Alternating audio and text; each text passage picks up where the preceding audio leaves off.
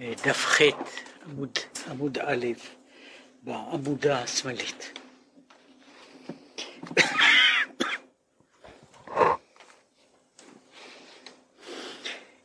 הנושא שהזכרנו, דיברנו בו, היה היחס שיש בין אהבה ויראה, אהבה ויראה, ולמעשה הניגוד שיש בין שני אלה, משום שלכאורה הם אינם יכולים להיות בכפיפה אחת. יש סתירה כיוונית, מהותית, בין, בין יראה ואהבה. והוא הסביר שיש, כאשר, כאשר יש אה, דרגה גבוהה יותר, שהיא של ה... בבחינה של התגלות של הנורא, שהרי הגדול והגיבור הם בדיוק היראה, האהבה והיראה, החסד והגבורה. הנורא פירושו מה שנמצא מעבר, שאליו אליו הכל מתבטל, וזהו העניין של הנורא. אל מול זה, אל מול זה יש ביטול גמור, והוא גורם שהדברים הסותרים כאילו מתמזגים זה, זה, זה עם זה. כמו שהוא דיבר פה בכמה אופנים, ש, שזה בעצם מעין הבחינה של כל עצמותיי תאמרנה, אם יש רינה, היא באה לא מכוח של הרגשה, אותה הרגשה קבועה של רינה, אלא היא באה כמעט בצורה לא מודעת, כל עצמותיי תאמרנה, כן? אה, במובן הזה לא אני מדבר, אלא מדבר משהו מדבר מתוכי. יש, יש עניין כזה של... uh, אני, יש מישהו ששר ויש מישהו ששר מתוכו. היה יהודי אחד שחי פה, שהיו,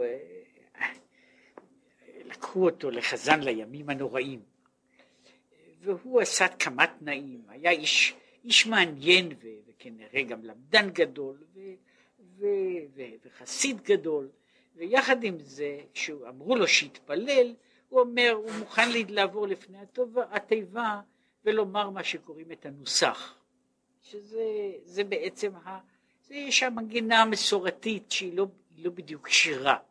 אומר, אבל אני לא רוצה את שום, שום אף אחד מהסלסולים האלה. והוא באמת לא שר בכלל, שזה היה פעם נוסח כזה של תפילה בלי שום, אה, בלי שום שירה באמצע. זאת אומרת, התפילה הייתה רק בנוסח הקבוע, בלי שום סלסולים. אבל היה מקום אחד בתפילת ראש השנה, יש הרשת שפתנו, שהוא התחיל לשיר. בסוף התפילה, שתמיד היו יהודים, יהודים כאלה, אז אמרו לו, נו, מה, מה עם זה? מדוע שרת? אתה אמרת שאתה לא רוצה את כל הסלסולים. אבל זה לא סלסולים, זה, זה מושר מתוך, מעצמו.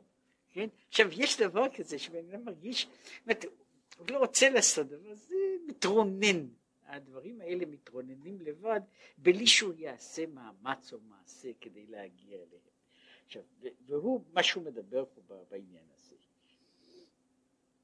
ועיין בדיבור המתחיל מזמור שיר חנוכת הבית, שהוא דיבר על ההפרש בין מזמור לשיר בעניין הזה. יש, יש גם החלוקה הזו נכנסת במאמרים אחרים, במקומות אחרים, אה, בספר תהילים לפעמים מופיע מזמור שיר, לפעמים מופיע שיר מזמור.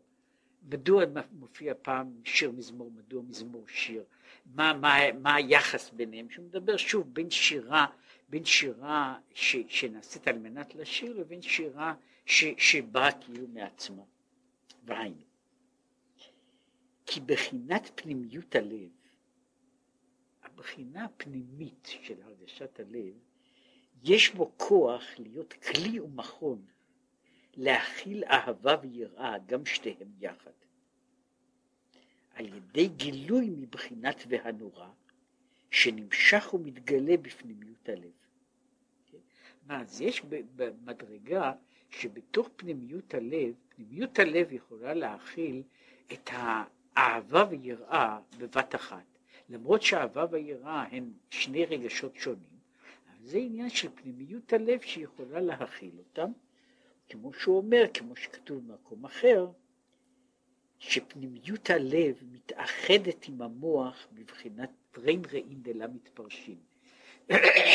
בצד אחד, הלב, בהגדרה הכוללת, הלב הוא בבחינת, בבחינת בינה, בינה, שזו זו, המוח הוא חוכמה, הלב הוא בינה. עכשיו, מבחינה מסוימת הלב והמוח הם שוב שני עולמות שונים שכמעט אין להם נקודת מפגש. אה, יחד עם זה אנחנו אומרים שהחוכמה והבינה הם טרן רעים דלה מתפרשים, שלעולם אינם נפרדים והם תמיד נמצאים, נמצאים ביחד. ואף על פי שאנחנו מדברים על חלוקה של חוכמה ובינה כשתי מהויות נבדלות, החלוקה הזו היא הרבה יותר חלוקה תיאורטית מאשר חלוקה, חלוקה מציאותית. בדרך כלל שני, שני אלה זורמים, זורמים ביחד, ותהליך החשיבה שלנו הוא תמיד תהליך שהוא, שהוא קשור בחוכמה ובינה יחד, אבל באופן מאוד מהיר, רק בזמנים מיוחדים אפשר לראות את ה... את ה כאילו הדיסאסוציאציה, ההתפרדות של שני, של שני הדברים הללו שהם תמיד באים ביחד, מה קורה להם כאשר, כאשר הם אה, אה, מתפרשים, נבדלים לרגע מסוים. אבל בסך הכל הם ביחד. אז הוא אומר כך, יש הבדל בין חיצוניות הלב, שבו נמצאת ה, מה, ש, מה שהיינו קוראים לזה המקום של הרגש, לבין פנימיות הלב, שפנימיות הלב היא במובן מסוים זהה עם המוח ב... בזה ששם דברים אינם מגיעים לאיזושהי התגלות, התגלות יוצאת מן הכלל. זאת אומרת, יש,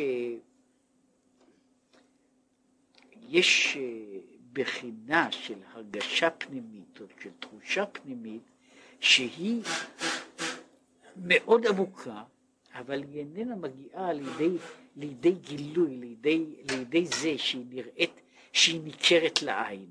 ויש בה, זה יכול להגיע עד לדרגה כזו, שלא רק בשביל אחרים. זאת אומרת, יש אנשים שהם אה, נמצאים ב, ב, בהתרגשות גדולה, אבל אחרים אינם יכולים לראות את זה. אומרת, יש אנשים שיכולים להיות גם בשמחה גדולה וגם בעצב גדול, בלי שהסביבה מבחינה בזה בכלל. כן? שזה, אה, יש במבחר הפנינים, הוא אומר שהחסיד דאגתו בליבו וצהלתו בפניו. זאת אומרת, הוא תמיד צריך לחייך כדי לא לעשות צרות לאחרים, כן? אבל מה שהוא דואג, הוא דואג בתוך עצמו, והוא איננו מראה לאחרים. אז יכול להיות שיש בן אדם שאני מכיר אותו, הוא תמיד מחייך, הוא אף פעם אני לא, לא רואה אותו בי, שאיננו מחייך. ו, וזה לא אומר שלאיש הזה אין צרות, דאגות, כאבים וכיוצא בזה, אלא שהוא לא מחלק אותם עם הבריות, כן? אה, זהו צד אחד. אבל יש מדרגה של הרגשה של פנימיות הלב שהיא מגיעה, היא כל כך עמוקה, שגם בשביל האדם בעצמו, היא לא מופיעה כרגש, כרגש באותו, באותם האופנים, באותם המופעים ובאותן הצורות שרגש מתגלה בהם.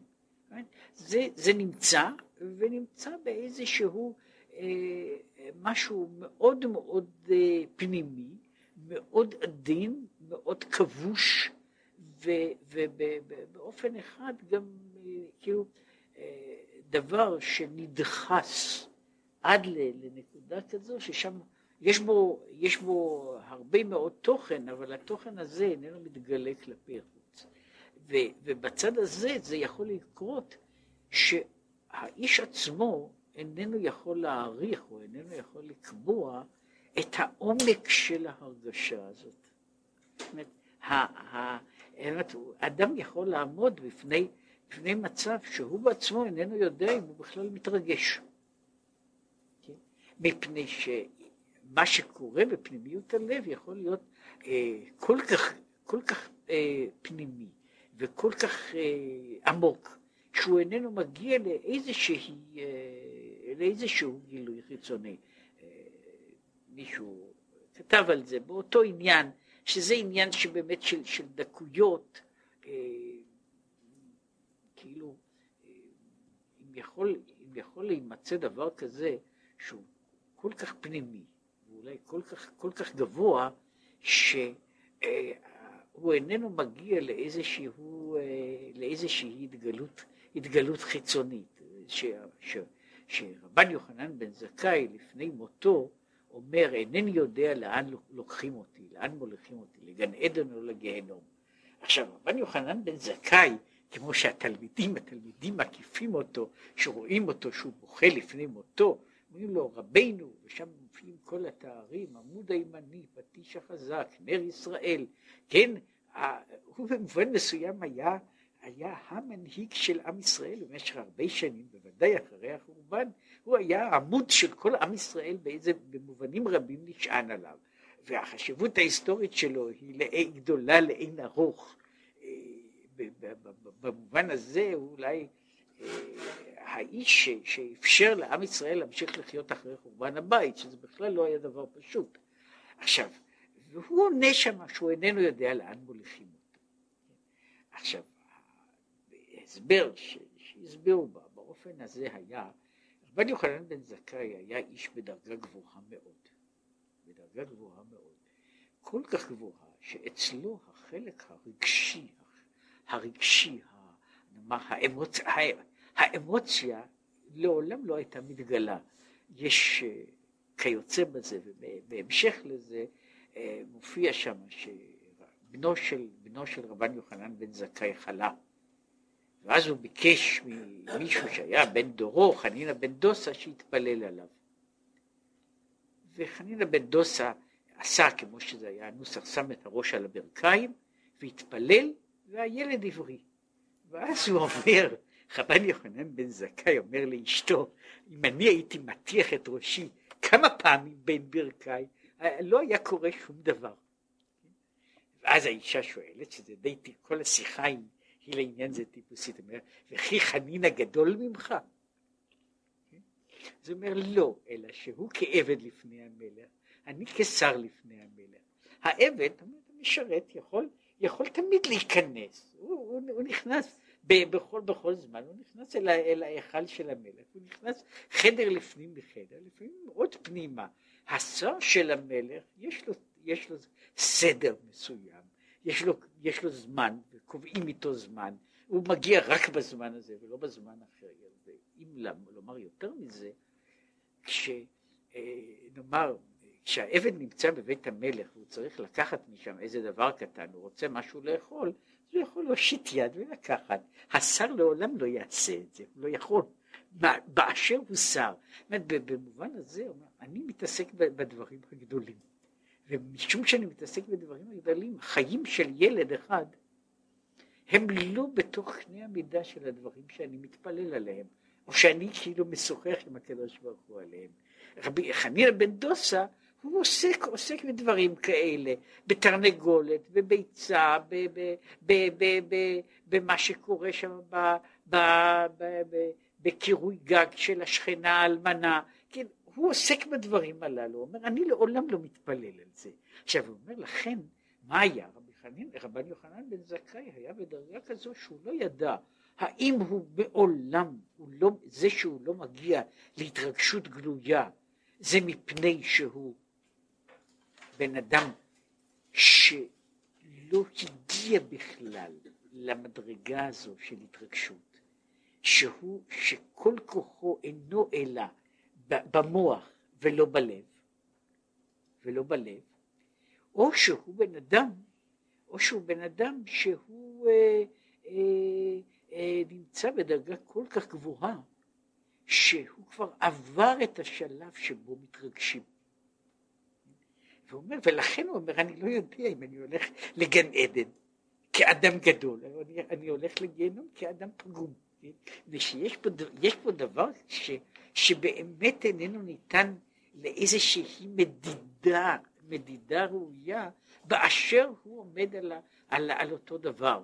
אם רק להביא דוגמה, האם זה נראה מאוד תמוה, אה, כבר הזכרתי ש... כשבן אדם מדבר, מדבר, שהוא מתרגש. כשאדם מדבר, מסביר, מסביר את רגשותיו, זה פירושו של דבר שהוא מתרגש ככה, אני יודע שהוא מתרגש. כאשר בן אדם מתרגש יותר, הוא מדבר פחות טוב. הוא מדבר פחות טוב. קורה שאנשים מתרגשים מאוד. זה לא משנה בשמחה, בצער או בסתם התרגשות. הם מגמגמים, אומרים דברים מקוטעים. כאשר אדם מתרגש עוד יותר, הוא מפסיק לדבר. שאפשר לראות שאנשים באמת, יש איזו חוויה גדולה מאוד, משהו גדול מאוד, שהוא יכול להיות ב, ב, ב, ב, ב, בטוב, ב, לטוב או לרע. אז יש, יש איזה סוג של שיתוק שבן אדם איננו יכול לדבר, ובצד הזה, בצד הזה,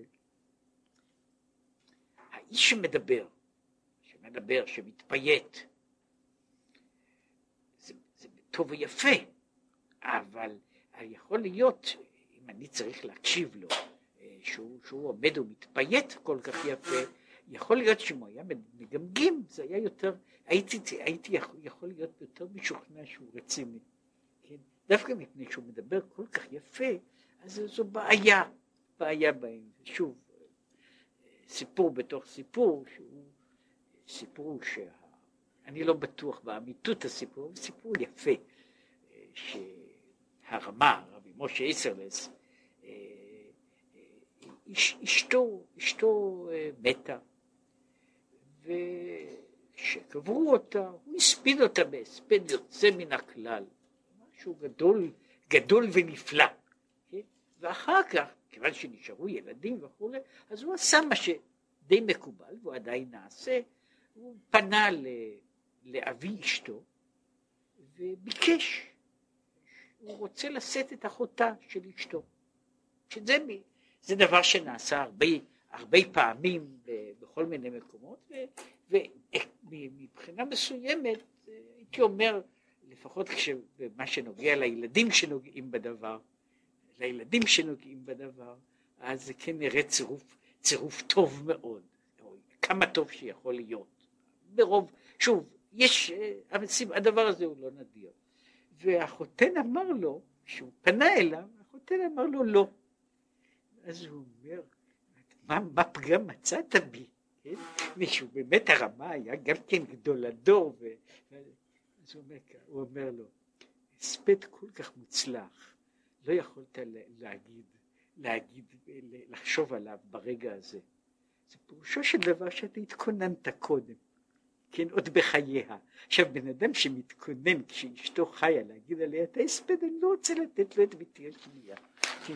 עכשיו, יש משהו ב- ב- ב- בעניין הזה של מה שקוראים כושר הדיבור, היכולת להתבטא, היכולת להתבטא, ומבחינה, היא אה, לא תמיד סימן של, של, של רגש עמוק.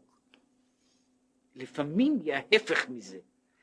יש דבר מעבר לזה, כאשר יש חוויה, יכולה להיות חוויה, אם אנחנו חושבים עליה, וזה מה שהוא פה מדבר, החוויה היא כל כך גדולה, שהיא עומדת מעבר ליכולת שלי להגיב. אני לא יכול להגיב עליה, אני לא יכול אפילו להגיע לאיזושהי הרגשה. אני צריך אחר כך, אולי לכשארגע וכשאגיע לאיזה מצב סביר יותר, שאוכל להת, להתרגל, אז אני יכול להתחיל לשמוח, או אני יכול להת, להתחיל להתעצב. יש מצב, זה קורה, קורה הרבה יותר במצבים של צער, אבל הוא קורה גם במצבים אחרים, שבן אדם נעשה כאילו משותק. שה, שההרגשה היא כל כך חריפה, שהוא נעשה משותק גם מבחינה רגשית, והוא פועל, אה, הוא נראה כאילו שום דבר לא קרה. עכשיו, הסיבה היא שההרגשה הייתה כל כך חריפה, שהיא עדיין לא יכולה להתבטא באיזושהי צורה של, של דיבור, גל, של אפילו של רגש גלוי. כן? הרגש יגיע אחרי זמן, כש, כשהוא נאמר יירגע קצת, אז הוא יוכל להתחיל לבכות. מפני שקודם הוא אפילו, אפילו את זה הוא לא יכול לעשות, ועכשיו אני מדבר על החוויה הפנימית, שהיא חוויה פנימית שהיא כל כך, כל כך עמוקה, שאני אין לי, אין לי אפילו תגובה רגשית. ועל זה הוא מדבר פה, על העניין שפנימיות הלב, פנימיות הלב יכולה להיות עם, עם רגש שהוא כאילו מודמם, מפני ששם הוא כל כך מרוכז, כל כך מרוכז, שהוא לא מגיע ל, להרגשה או לחוויה, לחוויה גלויה. אבל בחיצוניות הלב אין כוח להכיל שתיהן אומרת, בחיצוניות הלב אי אפשר שיהיו שני הדברים הללו יחד, וזהו, בכל הלבבות יראוך, וכל קרב וכליות יזמרו לשמך, שהוא מדבר על זה, הקרב, מה שנמצא בתוך זה, הוא בחינת פנימיות הלב, וכפי שהוא אומר את זה, אומר, הלב, הלב הוא מלא יראה, בקרבו יש ירננו לשמך, ושם בקרבו שני הדברים הללו אינם, אינם מגיעים לידי, לידי סתירה, או שבלשון שיש בזוהר, חדווה תקיע בליבי מסתרדה, ובכייה תקיע בליבי מסתרדה. חדווה נמצאת תקועה בליבי מצד אחד, ובכייה מהצד השני. עכשיו, כדי שבן אדם יוכל להיות גם בחדווה וגם בבכייה, הם לא יכולים להיות בהתגלות שלמה כרגש חי, אלא הם יכולים להיות או בשניהם בדמימה גדולה, או שאחד הוא בתוך נמצא בתוך השני. ועיין מה שכתוב על פסוק, סוס תגל נפשי בשם, או שהוא אומר את זה, גילו ברעדה, גילו ברעדה, שהיראה תכסה מבחוץ, ותוכו רצוף אהבה. זהו גילו ברעדה, שיכול להיות ש, שתהיה, שתהיה גילה פנימית עם, עם רעדה, עם רעדה חיצונית. כן, ששוב, אנחנו מדברים על הרגשה, ש, שיש בתוך, בתוך הרגש האחד, יש רגש פנימי, מופנם יותר, עמוק יותר, שהוא נמצא, אבל הוא לא נמצא בצורה גלויה, לכן שני דברים יכולים להיות בבת אחת. וזוהי השמחה בשם, אור אינסוף ברוך הוא, הסובב כל עלמין, השוכן איתו ממש, שהוא למטה כמו למעלה, הגם שאין בו גילוי השגה. בצד הזה, כשאדם מתייחס אל המהות האלוקית שמעבר לגבולות, שם אי אפשר לדבר בכלל על גבולות. מבחינה זו, למעלה ומטה שווים. שמי השמיים ושאול תחתיות הם שווים. ובצד הזה אני תמיד קרוב, קרוב מאוד ככל שיכול להיות קרוב. כן, וזה לא משנה היכן אני עומד, אבל הדרגה הזו היא משום שהיא בבחינת אין סוף, היא איננה בדרגה של ההתגלות. ודרגה של ההתגלות היא יכולה להיות בצד מסוים או כך או כך. כשאני מגיע אבל לדרגה שמבחינת אינסוף, שם יכול, זה לא דבר שאפשר לגלות אותו בהשגה, ולדברים האלה יש איזושהי תגובה שזו תחושה של פנימיות הלב, הוא מדבר על הרבה, הרבה מאוד על זה, איך מישהו מגיע עד, עד לנקודה הפנימית של, שהיא, שהיא ממש עומק פנימיות הלב, שמה שהוא קורא לזה במקום אחר, ממעמקים? שזה עומק בתוך עומק? זה עומק בתוך עומק, שזה, אה, סיפרו שמישהו, פעם היו עושים את זה, שמישהו בא לצדיק אחד לדבר, הוא דיבר, הוא, רוצה, הוא, רוצה, הוא חוזר בתשובה על עבירותיו. ושוב רק רוצה לומר, שעכשיו עכשיו תשובה נעשית יותר ויותר עניין רק לחילונים. דתיים לא מתכוונים לחזור בתשובה בכלל, כן? ו, ו, זאת אומרת, זה לא קורה להם, כן? זה נעשה מין מופע חילוני, כמו שיש, אה, כמו שאחרים יש להם מגעיל באוזן, אחרים יש אחד ש, שעושה גם מגעיל באוזן וגם חוזר בתשובה, זאת אומרת אין סתירה ב, בעניין הזה, אבל אני רק אומר שזה, המופע הזה בתוך, אצל הדתיים הוא הרבה יותר נדיר. אף על פי שהוא בוודאי לא עשוי, זה לא קשור אחד בשני. עכשיו, הנקודה היא שבמקום שהדבר הזה מגיע לתשובה, זה לא, זה, מפני שתשובה כזו היא לא בהכרח שינוי של אורחות חיים או של דברים חיצוניים, אלא הוא שינוי של, של, של מה שהוא פועל, הוא פועל בפנימיות, הוא יכול להיות הרבה יותר תקיף. יכול, כאשר הוא מגיע, הרגשה כזו מגיעה, כאשר אין לה כלי הופעה חיצוני. אני עשיתי מעשה כזה, או עשיתי מעשה כזה, שזה, זהו יחסית קל יותר לעשות. אני מדבר על, על חוויה, על חוויה ועל הרגשה פנימית.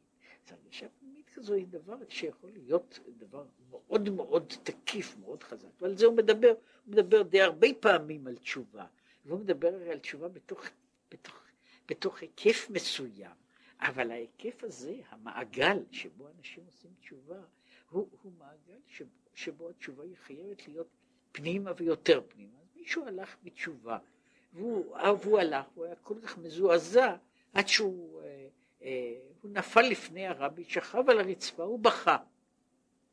והרבי אומר לו, זה עדיין לא עמוק מספיק. אתה צריך לעשות את זה באופן יותר עמוק, באופן יותר עמוק, כן? עד שהאיש הזה יתעלף. ואז הוא אמר לו שוב שזה עדיין לא מספיק עמוק, כן? כדי, לא, זה צריך, הנקודה היא, מה זה, מה זה נקרא, מה זה נקרא עומק של, של, של, של דבר? סיפרו על מישהו ש, שככה חזר בתשובה, והוא בא והוא ביקש, מה, ביקש מהרבי שייתן לו תיקון לתשובה. כן? ויש תיקונים כאלה, אחדים מהתיקונים של תיקוני התשובה הם, הם לא דברים נוחים, כן? אה, ש, ש, שהיו היו רבנים ש, שבאו להם לתיקונים, כן? אז אה, תיקון כזה שכמו שבן אדם נאמר אה, יצום שנה שלמה, זאת אומרת, לא, לא, לא, באמת, הוא, הוא, הוא לא אוכל, לא אוכל מהבוקר עד הלילה במשך שנה שלמה, כן? חוץ משבתות וחגים, כן? אז זה היה דבר, דבר מאוד רגיל, כן? סוג כזה של דבר, שבן אדם לא שוכב במיטה במשך שנה, שנתיים, שלוש, אלא על הארץ. זה גם כן דבר רגיל, שאנשים uh, עשו מה שקוראים לזה גלגול קרח, גלגול שלג. בן אדם ערום, מתגלגל בתוך, בתוך השלג, כן? זה, זה קר, כן? אם עושים את זה, אם עושים את זה במשך איזה זמן, כן? אז, ו, ועוד כיוצא בזה, יש דברים יותר גרועים, כן? יש, ועשו את זה אנשים, ויש רשימות של תיקונים, רשימות ארוכות של תיקונים כאלה, ו, ומישהו ככה בא, והוא ביקש, הוא עשה, הביא רשימה של חטאיו, והוא ביקש תיקון. הרבי אמר לו, אתה תבוא אליי בכל יום, אני משוחח איתך שלוש דקות על העניין, מה זה נקרא חטא, ואני מצווה עליך שאתה תאכל שלוש ארוחות ביום ותישן במיטה, כן? והוא כך עשה איתו, והאיש הזה נהיה בכל פעם יותר חולה, כן? עד שבסוף הרבי ריחם עליו והרשה לו לצום קצת, כן? מפני שמה ש, שהיה היה דווקא העובדה שהוא לא יכול לעשות שום דבר, כן? ושהוא להפך, הוא רק קיבל הסבר מה, מה העניין הזה של החטא, והוא לא יכול לעשות שום דבר. אז פה, מה שקרה היה שהחוויה נעשתה יותר ויותר פנימית, כן? וזה לא משנה מה שהוא אכל, אז ודאי היה לזה טעם של, טעם של קש, כן? במקרה הטוב, כן? מפני שכשבן אדם, כשבן אדם יודע שאסור לו, הוא מרגיש מה הוא עשה ושלא ראו לו ולא מגיע לו, והוא בכל זאת יושב ואוכל, כן? הוא יושב ואוכל וישן כמו, כמו כולם, והוא לא יכול לעשות איזשהו תיקון, זו, זוהי הרגשה שיכולה להיות הרבה יותר גרועה, וזה מה שהוא רצה להגיע, מה שהוא אומר, מדבר על זה, על המעמקים, על ה, להגיע לפנימיות, למקום הזה מעבר להרגשות החיצוניות, מעבר להתרגשויות שמישהו מתנועע, עושה דברים כאלה וכאלה. זה מה שהוא אומר, שהגם שאין בזה גילוי. הנה על זה נאמר, וצדיק באמונתו יחיה, מצד אמונה שלמעלה מהשגה. וזו המדרגה הזו שבן אדם יש לו, מתייחס לדברים שהוא לא יכול להשיג אותם. והרגשת פנימיות הלב כשהוא חש את, ה, את ההרגשה הפנימית הזו שאי אפשר לבטא אותה במילים, או שאי אפשר לעשות בה, אי אפשר לחשוב אותה במחשבות. ומה שהוא מסכם, שההתקללות שתהא אהבה כלולה עם היראה, על זה נאמר שלום שלום לרחוק ולקרוב. היינו על ידי המשכה מבחינת נורא, עניין העקידה ממעל העצים. והתקללות זוהי, כמו שאומר, כל הלבבות יראוך, אבל הקרב, הכליות, פנימה יותר, יזמרו לשמך. והנה, גילוי שמחה זו בפועל ממש, בפועל ממש, מתי השמחה שהוא קורא לזה נפשי תגל בשם, מה זה נקרא שהוא, שהוא שמח? אומרת, איפה השמחה מתגלה? השמחה היא שמחה של מצווה. וכמו שכתוב, תחת אשר לא עבדת את השם אלוקיך, בשמחה ובטוב לבב, ברוב כל. מה שנדרש זה לעבוד את השם אלוקיך בשמחה ובטוב לבב מרוב כל. וכוונתו, מה זה יותר מרוב כל? יותר מה שכל מה שיכול להיות. כן? זה מ- מרוב כל. מרוב כל הוא מפרש יותר מם, מה שקוראים לזה מם ההפלגה, מרוב כל, יותר מאשר רוב כל.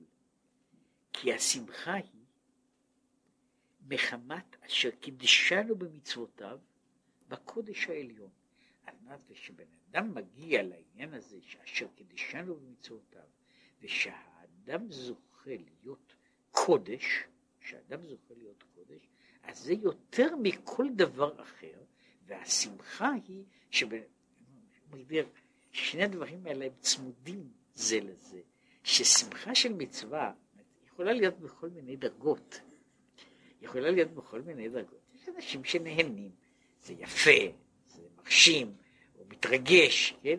יש שמחה של מצווה שמדבר שהיא בנויה על עצם, עצם העניין הזה שהוא מקיים את המצווה, ושהמצווה היא אשר קידשנו במצוותיו, שהאדם נעשה, שהאדם מגיע אל הקודש העליון בעשייה של המצווה. וזהו עניין ברכת המצוות. ברוך אתה הוויה, שהברכה, כל ברכה הרי מתחילה ברוך אתה השם, אשר קידשנו מצוותיו וציוונו. שזה המטבע של, של כל ברכת המצוות, ואחר כך יש שם של מצווה מסוימת, זו או אחרת. עכשיו הוא אומר שהעניין הזה שברוך אתה הוויה, פירוש שמבקשים להיות ברוך בבחינה של נמשך מלמעלה מעלה מההשתלשלות. וזה מה שאומר ברוך אתה. כן? וזה מה שאומר ברוך אברהם לאל עליון, הוויה אלוקינו, כן? שזו המדרגה של ברוך אתה הוויה, זה עניין של התגלות. התגלות שכל העניין הזה שמברכים את השם, זה מה שמופיע, זה מופיע כמה פעמים במקומות בתורה, ושזה הביטוי של ברוך אתה השם הוא מה שמופיע בתורה בביטוי של ואתה יגדל נא כוח השם כאשר דיברת. שהברכה לשם היא שבמה אני מברך אותו? שהוא יתגלה. שזה בעצם, זוהי, זוהי ברכה שיש בה גם בקשה וגם איחול, כן? שכל העניין הזה של ברוך זה התגלה, התגלה, ש, שהדברים הללו אינם שני עניינים שונים, אלא כל עניינה של הברכה, כל עניינו של הברוך, הוא הבקשה, הבקשה להתגלות, כן? שזוהי הברכה, מה אני יכול לברך אותו? כן? מה אני יכול לברך אותו? יש מעין זה, זה מופיע בגמרא, למרות שזה שמופיע על ישמעאל כהן גדול שעולה, שהוא מספר, עליתי למרום וראיתי את הקדוש ברוך הוא יושב על כיסא רם ונישא, ואמר לי, ישמעאל בני ברכני. אז הוא אומר, יהי רצון שיחופו רחמך את מידותיך. עכשיו, מה, מה הוא מברך את הקדוש ברוך הוא? מברך את הקדוש ברוך הוא, מברך אותו בהתגלות. כן? זוהי הברכה. עכשיו, הברכה הזו היא גם הבקשה, יש בה גם הצד של הבקשה האישית, משום שהברכה לה, להתגלות היא, הברכה, היא גם משהו שאני מבקש בשבילי, משום שאני רוצה שתהיה התגלות. אני רוצה שתהיה התגלות. וזה העניין הזה של הברכה, של ברוך אתה.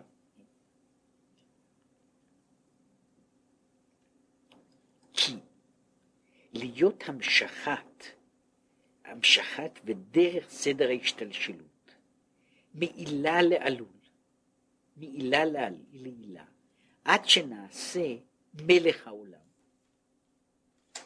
מלכותך מלכות כל עולמים. להחיות, להבות ולהחיות עולמות מבחינת מלכותו יתברך. זאת אומרת, זה, יש, הנוסח של ברוך אתה השם, אלוקינו, מלך העולם. אבל הוא אומר ש, שזוהי דרגה של ירידה מעתה עד מלך העולם. כן? שהיא עוברת דרגה אחר דרגה, מעלה אחר מעלה, עד שמגיעה למדרגה של מלך העולם, ש, שבזה, שהיא, שמכוח היותו מלך העולם, מכוח זה העולם קיים, משום שהקדוש ברוך הוא רוצה להיות מלך העולם. ש, שכל זה הוא מלכותך מלכות כל עולמים, ומלכותו היא בחינת שם בלבד, שלפי שנקרא שמו ומלכותו עליהם, הם חיים וקיימים, והוא בחינת זיו והערה. הוא, הוא בונה פה אנלוגיה של מלכות. כיצד המלך הוא מלך? כיצד המלך הוא? במה מתבטאת מלכות? מה עושה את המלכות? ובתמצית המלכות היא ששמו של המלך נקרא על מדינה, על עם, על עיר. זה נקרא מלכות. זאת אומרת, כל עניינה של המלכות הוא בעצם, בתמצית, בשורש, הוא רק קריאת שם. שמו של המלך נקרא על זה.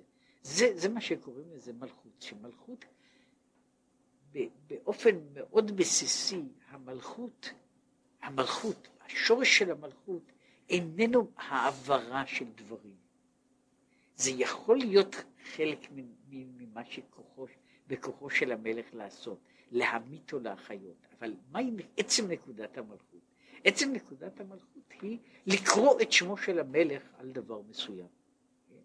אה, זה, אגב, העניין הזה שיש לו עכשיו במקום שאין מלכות, שמדברים על ריבונות. כן? מה זאת אומרת שריבונות של מדינה חלה על מדינה מסוימת, או על מקום מסוים? אז הריבונות יכולה אחר כך לקבל הרבה מאוד ביטויים, אבל בשורש שלה, בראשית שלה, הריבונות היא קריאת שם. זאת אומרת, היא בניית התייחסות, אבל זו לא התייחסות כמו התייחסות של נותן ומקבל, אלא מבחינה של התייחסות של רק מבחינה של קריאת שם. עכשיו, זו, זוהי מלכות ש, שבתמציתה היא עניין של קריאת שם, של הגדרה, של הגדרה ש, שזה וזה הוא מלך עליי. יכול להיות שיהיו מזה תוצאות, כן? אבל התוצאות הן לא דבר שקשור לעצם העניין של המלכות. זאת אומרת, אם אנחנו מנסים להוציא מן המלכות את, את מתנת המלכות, את לקיחת המלכות, שני הדברים האלה נמצאים, אלא אנחנו מדברים על המלכות בעצמה. מה המשמעות של מלכות? מה המשמעות של ריבונות? מה המשמעות של שלטון? בשורש הבסיסי הפנימי, כאשר אנחנו מקלפים את, ה, את, ה, את כל המופעים החיצוניים. ואנחנו מנסים להגיע להגדרה, אה, להגדרת הבסיס הראשונית, מהי, מהי, מהו שלטון, מהי מלכות? מלכות היא קריאת שם. זה לגבי מלך. עכשיו, לגבי מלך, אני יכול לומר שלעניין הזה יש ערך סימבולי. למלכות כשלעצמה. לפעמים לערך הסימבולי הזה יש כבר משמעות, יש משמעות, אבל המשמעות הזו היא נובעת מקריאת השם, היא מקריאת השם. עכשיו, אם, אם אני אקח את, ה, את העניין הזה, אפילו של המלכות, יש פעמים שקריאת השם הזו, המלכות, הריבונות, יש לה משמעות, יש לה משמעות אה, ממשית. משמעות ממשית, והמשמעות הממשית הזו, שוב, היא לא, מה שקורה בפועל יכול להיות בדברים שונים, אבל שורשה, שורשה מתחיל מהחלת הריבונות על מישהו, שזה תלוי כשיש מלך גדול, שיש הסכמה בין המלך וה, וה, והנתין, שזהו המלך וזהו הנתין. זה נותן לנתין את התוקף של המלך מעליו. זה, אה, זה לפעמים קורה, לא תמיד זה קורה לאנשים, אבל זה קורה לפעמים שאנשים מגלים את ההבדל בין פספורט אחד לשני לבין בן אדם שאין לו פספורט. כן? בן אדם מגלה את זה, שבעצם כשיש למישהו דרכון של מדינה, ככל שהמדינה יותר תקיפה, יש לדרכון יותר, יותר תוקף. הדרכון בסך הכל אומר שהוא נתין של מדינה מסוימת. אבל זה אומר שבאיזה מידה הוא שייך למלכות הזו, ואשר על כן הוא מקבל מעצם העובדה שהוא קיבל את הנתינות, הוא מקבל משהו שיכול להיות שהוא, ש, שבסופו של דבר הוא, הוא יכול להימדד או לא להימדד בדברים, אבל הוא מקבל את התוקף של המלכות מאחריו. זאת אומרת שקריאת השם הזו היא לא, היא לא ריקה, היא לא ריקה מתוכן, ויש הרבה מקרים, אה, אה, להבדיל כמה הבדלות, כן? רק על מעשה שהיה אה, אחד, מה, אחד מהסיפורים הלא מפורסמים של, של בזמן השואה היה, היה מישהו שאיש איננו יודע, הוא עדיין חי כמדומה, שאיש איננו יודע את מניעיו ואת, ואת רעיונותיו, למרות שהאיש חי וקיים ואיש לא מאמין לו, הוא היה, הוא היה קצין איטלקי שהיה ב, שישב ביתו בהונגריה והוא איכשהו קיבל מינוי שכנראה לא היה לגמרי הגון להיות קונסול של ספרד. והוא הציל מספר גדול מאוד של יהודים רק בדבר אחד, הוא נתן להם אזרחות ספרדית. והם ניצלו על ידי זה, הוא הציל יותר אנשים מאשר הרבה גיבורים מפורסמים. בעצם העניין הזה שהוא נתן למישהו, הוא נתן למישהו כאילו שם אחר. זה, זה בערך אותה דוגמה שאמרתי, שהדבר הזה בשביל אנשים מסוימים זה היה בדיוק ההבדל של חיים ומוות, רק מפני שנקרא עליו שם של מדינה, של שליט אחר. עכשיו, רק רציתי לומר שהעניין הזה שהוא לכאורה הוא לא ממשי, והוא אגב נעשה בהרבה מקומות, להרבה אנשים, הוא הציל חייהם של אנשים שונים, שאני אזרח של מדינה כזו וכזו, זה בעצמו נותן לבן אדם תוקף, תוקף, אה, תוקף גדול. זה היה, זה היה נכון עד ל, לתקופה העתיקה, ויש יש לזה בתוך הספרות הקלאסית, כן, שמישהו שם אומר, שאומר, אני אזרח רומאי. אני אזרח רומאי, זאת אומרת שאי אפשר לנגוע בי ככה. זאת אומרת, אני נמצא תחת החסות של מדינה, מדינה כמו רומא, ולכן יש לי מעמד שאני לא, אני לא, אני לא פגיע באותה מידה. עכשיו, מה שהוא רוצה לומר זה שהקדוש ברוך הוא רק נקרא שמו על העולם, ומזה העולם חי. אומרת, אם מלך יכול לתת לבן אדם חסות, או, או כוח, או להחיות אותו, רק מכוח החסות שלו, מכוח זה שהוא נקרא שמו עליו, הקדוש ברוך הוא נותן יותר מזה. זה שנקרא שמו על מציאות, זהו, זה אלה הם החיים של המציאות הזו. זה מה שנותן שהוא מישהו אומר, שהוא מישהו אזרח של הקדוש ברוך הוא.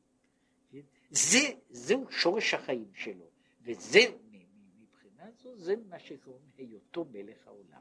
עכשיו הוא אומר, ולכן צריך לזכור שהמלכות איננה אלא שם. היא איננה דבר מסוים כשלעצמה, היא רק שם. שמו נקרא עלינו. שמו נקרא עלינו. זהו, זהו העניין של, של שם. עכשיו, העניין הזה של שם הוא, הוא מספיק בשביל להחיות את כל העולמות. ואיננו אלא שם, ואיני, והוא לא סובסטנציה. הוא לא העברה של דבר מסוים, אלא רק שזו פריסת חסות, ושהקדוש ברוך הוא מוכן לפרוס חסות על העולם, מזה, מכוח זה, זה אמר והיה העולם, בזה שהוא פורס את החסות על המציאות.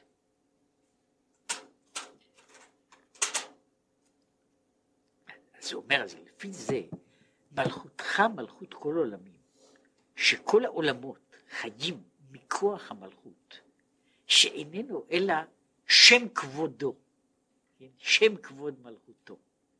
מה שהוא קורא לזה, של ברוך שם כבוד מלכותו. זה כמה נסמכים אחד על השני. השם של הכבוד של מלכותו.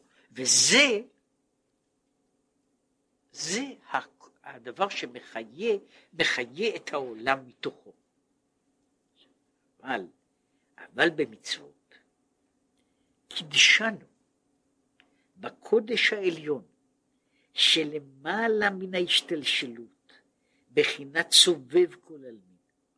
כן? קידשנו במצוות, עכשיו, אם, אם, אם מלך העולם הוא המדרגה הנמוכה ביותר, שמכוחה כל הקוסמוס הזה קיים, ועוד עולמות לאין ספור שהם מעבר לנו, שזהו, זהו, זה, ה, זה נובע ממלך העולם, וזו המדרגה שהיא רק שם והערה וזיו בלבד, קידשנו במצוותיו הוא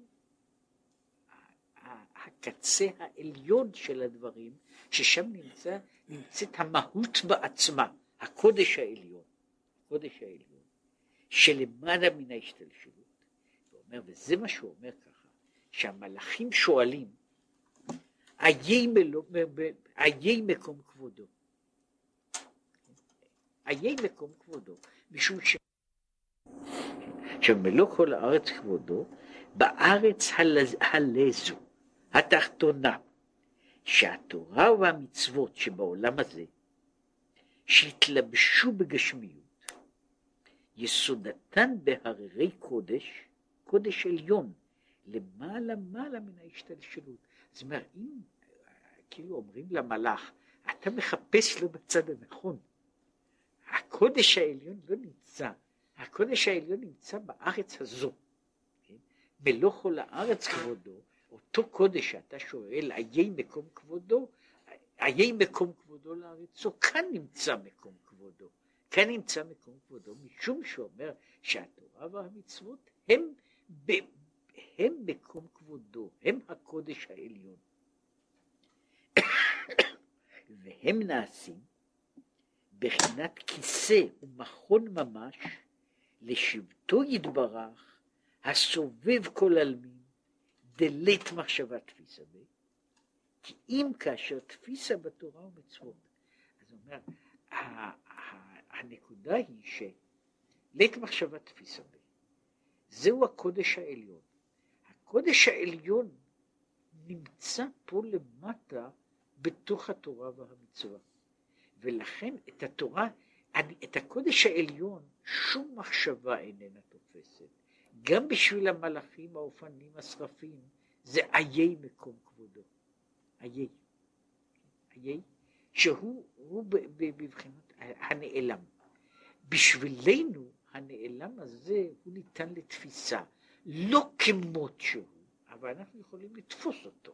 זאת אני יכול לתפוס אותו כשאני, כשאני נוגע במצווה, אני דרך המצווה, אני תופס את הקדוש ברוך הוא, כמו שהוא מסביר בתניא, זה נכון שזאת לא תפיסה, שזו לא תפיסה ישירה, היא לא תפיסה נקרא לזה בעירום?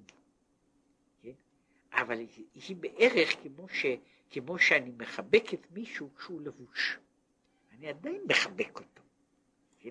אני עדיין מחבק אותו למרות שהוא לבוש, הלבוש של, של התורה והמצוות הוא לבוש על המהות העליונה, וכשאני מחזיק אותו אני מחזיק את, ה, את, ה, את הדבר הזה, אני לא מחזיק בגד ריק, אני מחזיק את הדבר שבו נמצא, נמצאת המהות הנסתרת של הקדוש ברוך ולכן אני תופס אותו, בצד מסוים אני תופס אותו, אף פי שהתפיסה שלי היא לא תפיסה, היא תפיסה דרך אמצעים, האמצעים של, של, של, של כלי הגוף שלי, של כלי הנפש שלי, כמו האמצעים של, ה, של הכיסוי של התורה והמצווה, אבל שם נמצא מקום כבודו.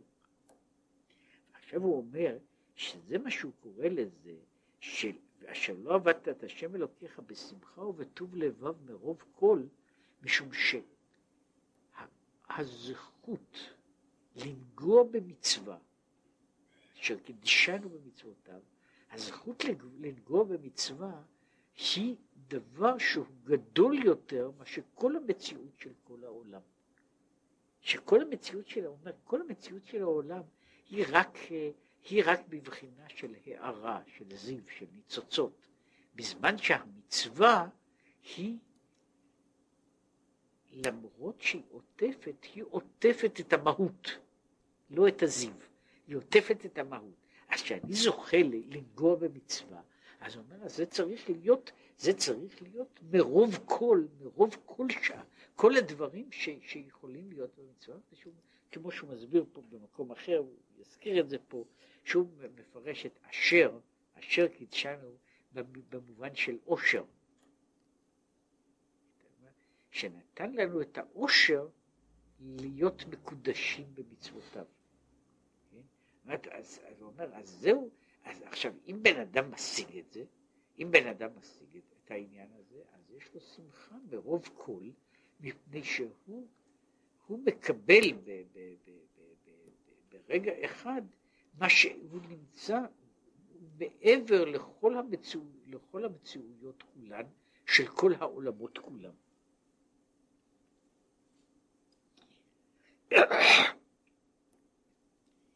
עכשיו, עכשיו הוא חוזר למה שהוא התחיל, ועל ידי זה נצטווה, על זה נצטווינו ואהבת את. השאלה הייתה, הוא התחיל הרי מן השאלה הזו, מהו העט, מה מוסיף העט? העט הוא הרי דבר נוסף. איך יכול להיות ואהבת עט? מה יכול להיות עט, עט השם אלוקיך? מה יכול להיות דבר ש, שהוא נתפס, נטפל אליו? ואהבת עט, כלומר שתמשיך מידת האהבה והשמחה בבחינת עט הטפל, והוא מידת היראה והביטול.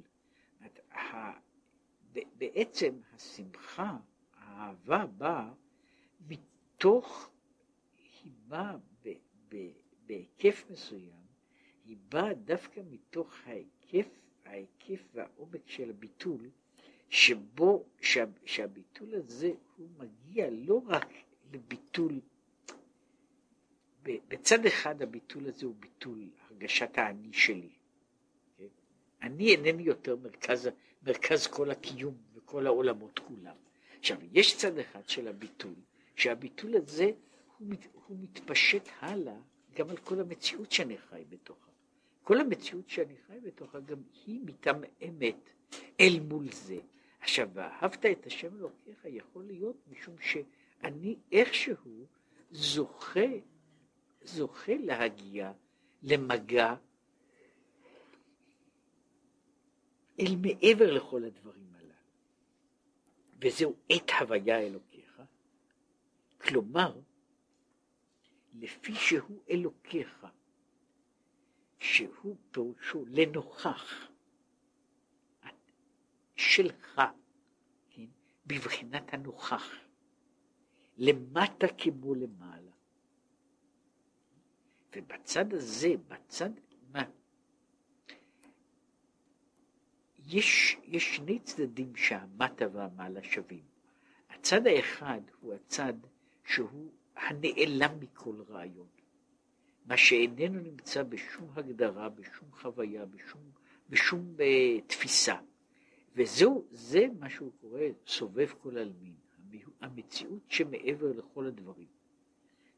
יש צד אחר שהוא המצווה, היא אותו דבר של מה שנעלם מכל נעלם, אלא שהוא מופיע באופן שאני יכול להתייחס אליו. אומרת, כשם שאין אני יכול להגיע לאיזושהי הרגשה וחיות בתוך דבר שהוא בעצם בלתי ניתן לאיזושהי תפיסה, כך אני יכול להגיע להשגה או לתפיסה ולאהבה לגבי הדבר שבו, שבו ה- ה- העניין האלוקי מתגלה בצורה של, של מציאות שאותה אני יכול לתפוס. כן? אומרת, בסופו של דבר יש מצווה שאני יכול לאכול אותה. יש, מצו... יש כמה וכמה מצוות כאלה שאפשר לאכול אותן. יש מצוות שאני יכול לנגוע בהן. רוב המצוות הן מצוות שאני יכול לנגוע בהן בצורה כזו או אחרת.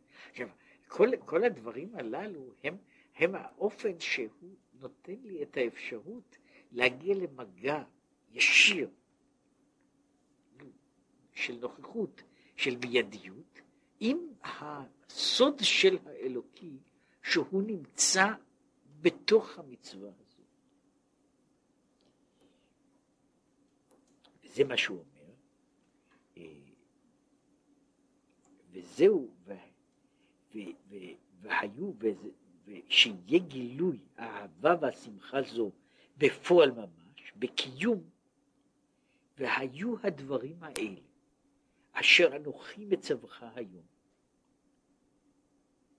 הם הקיום של כל זה, שמבחינת היום לעשותם, נמשך גילוי של אנוכי, שכמו שאומר אנוכי, זוהי המהות של האני בעצמו, לא אני לעומת משהו, אלא אני כשהוא עומד בפני עצמו.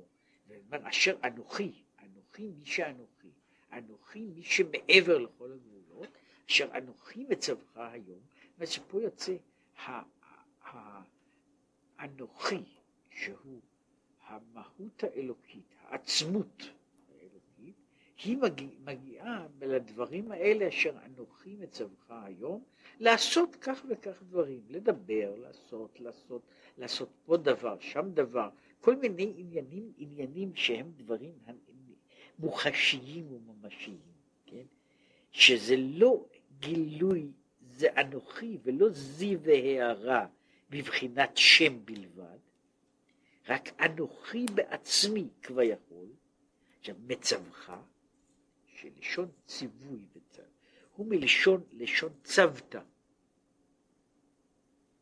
שמצווה היא אותו ביטוי שמופיע בתוך צוותא, כלומר להיות ביחד, אשר אנוכי מצווך לשון צוותא וחיבור, במצוות השם, שהם גילוי עצמותו ומהותו כביכול, ב-620 עמודי אור, הנמשכים בתרי"ג מצוות דאורייתא ושבע מצוות דרבנן, שהם תרי"ג עמודים של אור, שהם מכוונים נגד המספר הזה, שהוא המספר של כתר,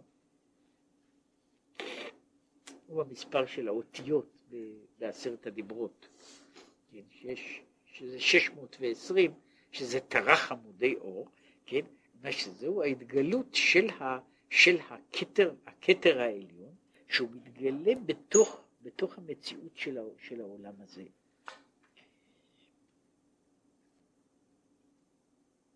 ודיברת בם, בשבתך בביתך. עכשיו, מהו ודיברת בם?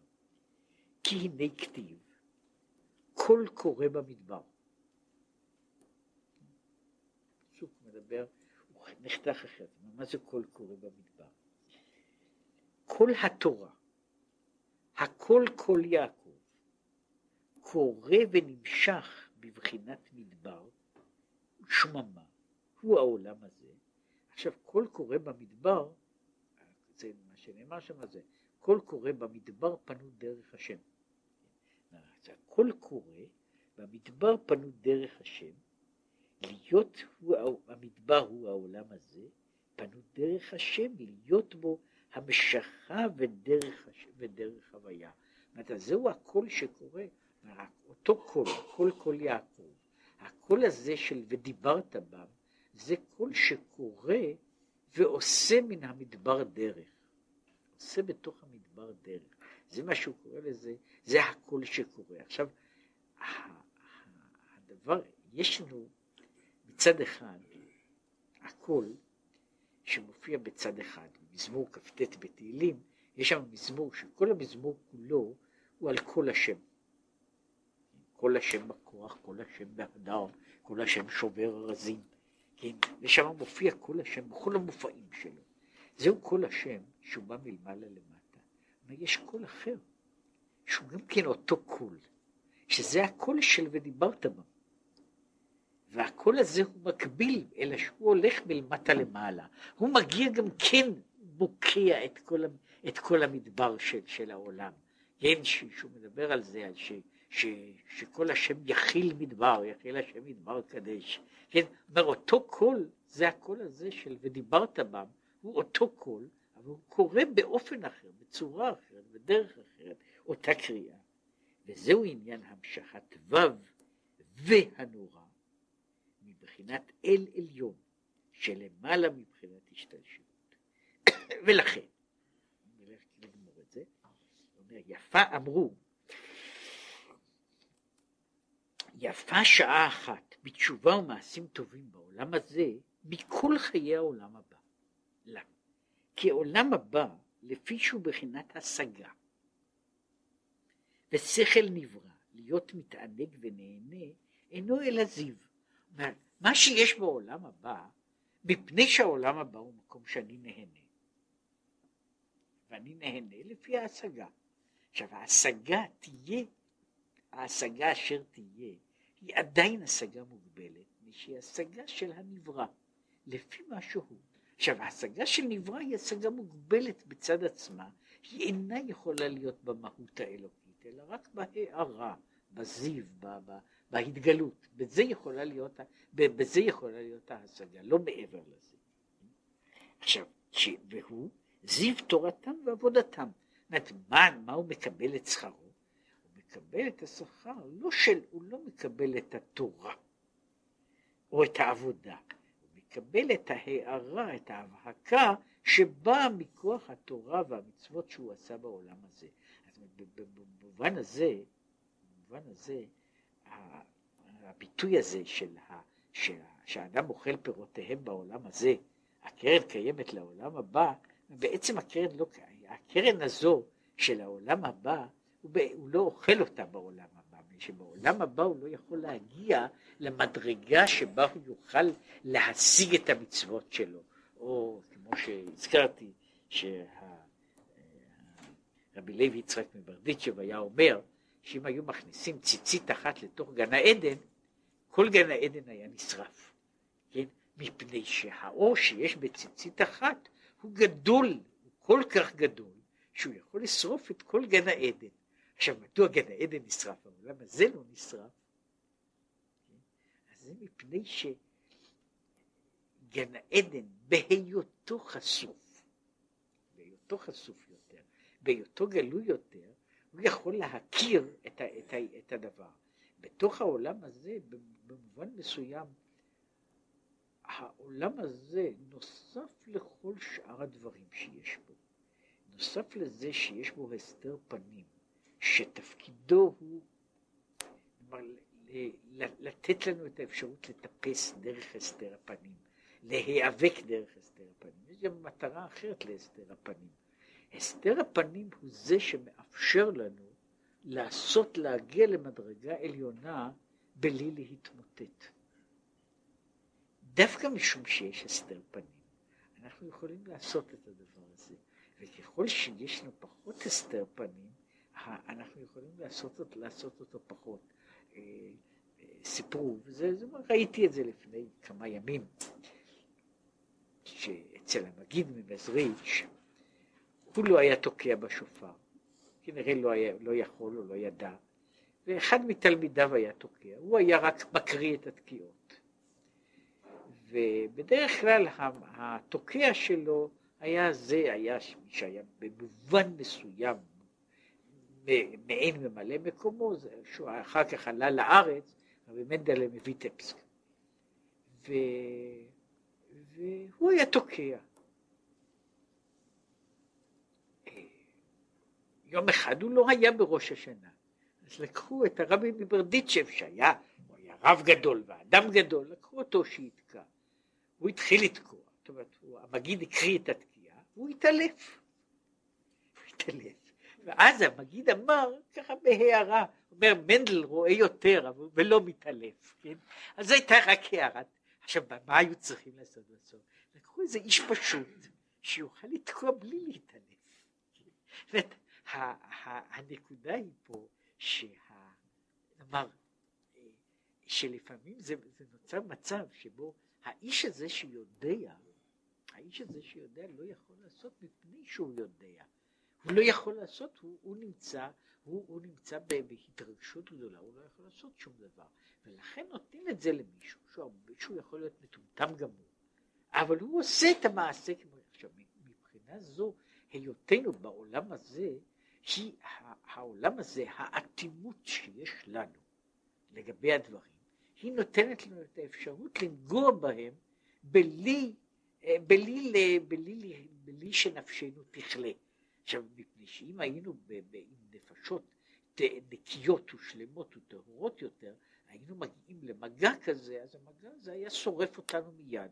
אז במובן הזה, העולם הזה הוא גם סוג של בידוד, כן? שהוא מבודד אותנו כדי שאנחנו נוכל לנגוע במתח גבוה בלי להישרף. עכשיו, בגלל הבידוד הזה, אז אנחנו גם די אטומים בדברים אחרים. כן? זה, זה צד אחר של, של אותו דבר. כן? זאת אומרת, מה שאין כן בעסק התורה והמצוות עצמן, שבקיום המעשה בעולם הזה, בפועל ממש, הנה בהם נמשך גילוי בחינת אנוכי בעצמו ובכבודו, שלא ניתן ליהנות בהשגת הנבראים בדרגה הזאת.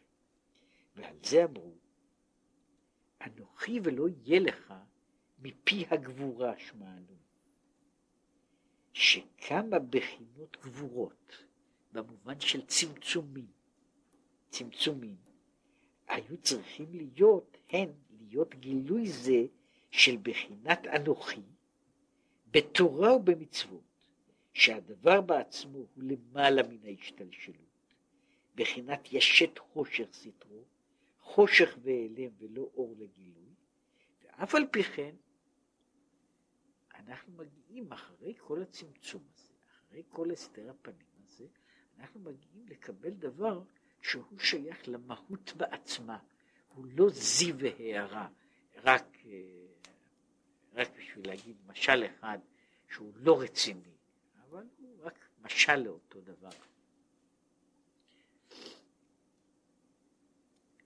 אה, בכל גרם של חומר, זה לא משנה איזה חומר, יש, יש, אה, יש אקוויוולנט, אפשר לעשות את החישוב של זה, כמה זה, וזה הרבה, אה, אה, כמה ארגים יש בגרם אחד של חומר.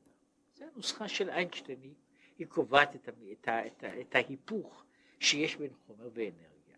אז יוצא שאם לוקחים, נאמר לוקחים דבר כמו זה, פחות מזה, אומרת, קמצוץ של משהו, גרגיר של סוכר, אם הוא היה, שהוא היה הופך להיות לאנרגיה, הוא היה, הוא היה שורף מיד כן, את, את כל הבניין שבו הוא נמצא. קצת יותר מזה.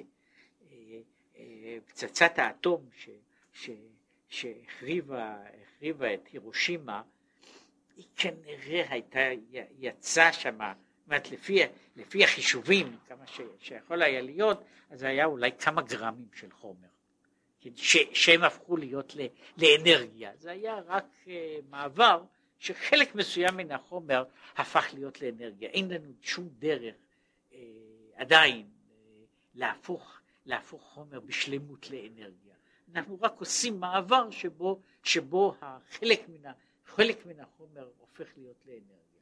עכשיו, אם אני לוקח גרגיר אחד של סוכר או של מלח והופך אותו לאנרגיה, שהוא הוא היה שורף את כל העולם מסביב. עכשיו האמת היא שהאנרגיה הזו נמצאת שם. היא נמצאת בכל קמצוץ של חומר, כל האנרגיה הזו נמצאת. אבל איך אני יכול אכל בכל זאת לקחת כמה כפיות סוכר? מפני שהאנרגיה הזאת היא עכשיו דווקא מפני שהיא מכווצת. היא מכווצת, לא שהיא לא קיימת, היא רק מכווצת בצורה כזו, היא מגולמת, מגושמת ומוגדרת עד כדי כך שאני יכול עכשיו להתייחס אליה אני יכול לקחת אותה, לפגוע בה בלי, בלי שום בעיה. אם זה היה מתגלה, זאת אומרת, מה שיש בפנים, האקוויוולנט האנרגי של הדבר הזה היה מתגלה, אז אני לא הייתי קיים יותר, כן? אחרי, אחרי גרגיר אחד, כן? עכשיו, זה מה שהוא אומר לגבי התורה והמצווה. התורה והמצווה במובן מסוים המהות שמעבר, שאי אפשר שהיא תתגלה.